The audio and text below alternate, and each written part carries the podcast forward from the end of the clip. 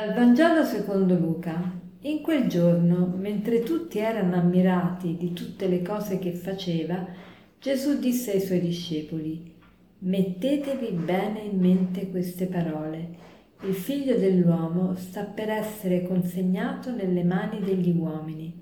Essi però non capivano queste parole, restavano per loro così misteriose che non ne coglievano il senso e avevano timore di interrogarlo su questo argomento.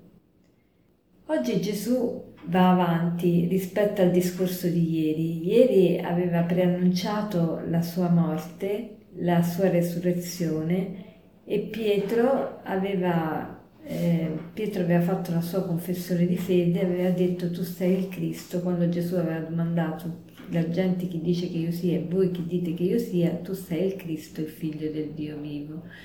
Questo diceva Pietro. Oggi Gesù va avanti nel discorso e dice mettetevi bene in mente queste parole. Il figlio dell'uomo sta per essere consegnato nelle mani degli uomini.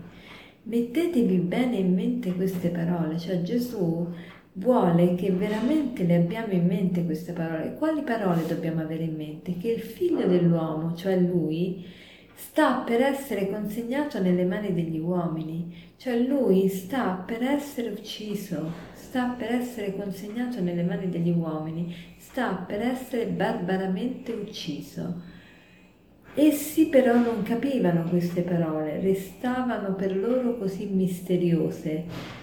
Eh, non riescono a capire, ma tu sei il Cristo, tu sei il Messia. Com'è possibile questo?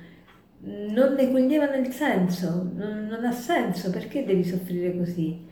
però avevano timore di interrogarlo su questo argomento. Quando è che noi abbiamo paura di interrogare Dio?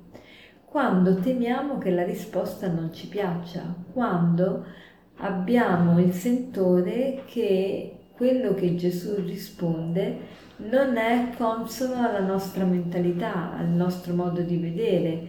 E quindi abbiamo paura di quello che il Signore ci potrà chiedere. E allora cerchiamo di non capire. Ma la sostanza rimane quella, cioè Gesù ci dice che sì, lui è il Messia, eh, ma proprio quando tutti lo ammiravano, eccetera, lo ammiravano, lo esaltavano, lui è ben consapevole che la sua gloria non consiste nell'essere ammirato, ma la sua gloria è la croce, è il suo sacrificio. Allora oggi vorrei approfondire con voi il significato di sacrificio nella Sacra Scrittura e particolarmente in questo testo, particolarmente nel Nuovo Testamento. Noi siamo soliti vedere il sacrificio come io come una sofferenza e basta, io faccio un sacrificio per Dio, faccio un fioretto, faccio un sacrificio, intendiamo dire qualcosa che mi fa soffrire e lo offro a Dio. Ma il primo significato di sacrificio non è questo.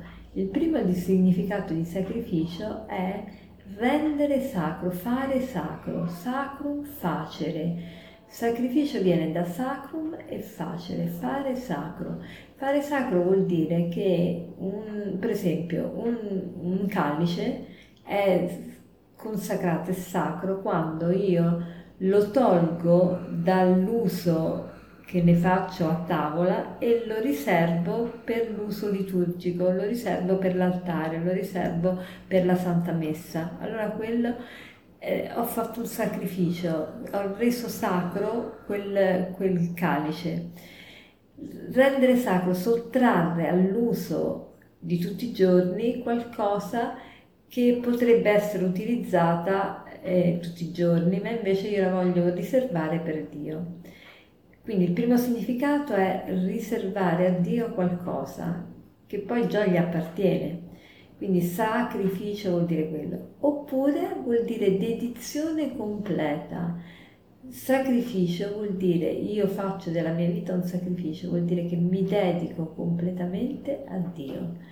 Ecco, oggi vogliamo, siamo invitati a seguire Gesù e a fare quello che ha fatto Lui, fare della nostra vita un sacrificio, nel senso di sottrarre la nostra vita ha un uso pagano, ha un modo di vivere che è di coloro che non credono.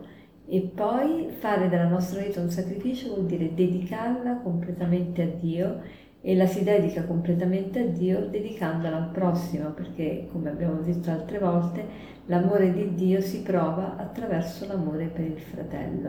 Oggi ogni gesto di amore e di attenzione che avrò per i fratelli sarà un dono che non chiede nulla in cambio. Questo è il proposito che posso fare. E per concludere vorrei citarvi questo aforisma che è di Madre Teresa di Calcutta.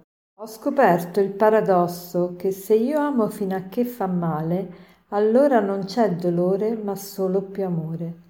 Ho scoperto il paradosso che se io amo fino a che fa male, allora non c'è, più, non c'è dolore ma solo più amore. Buona giornata.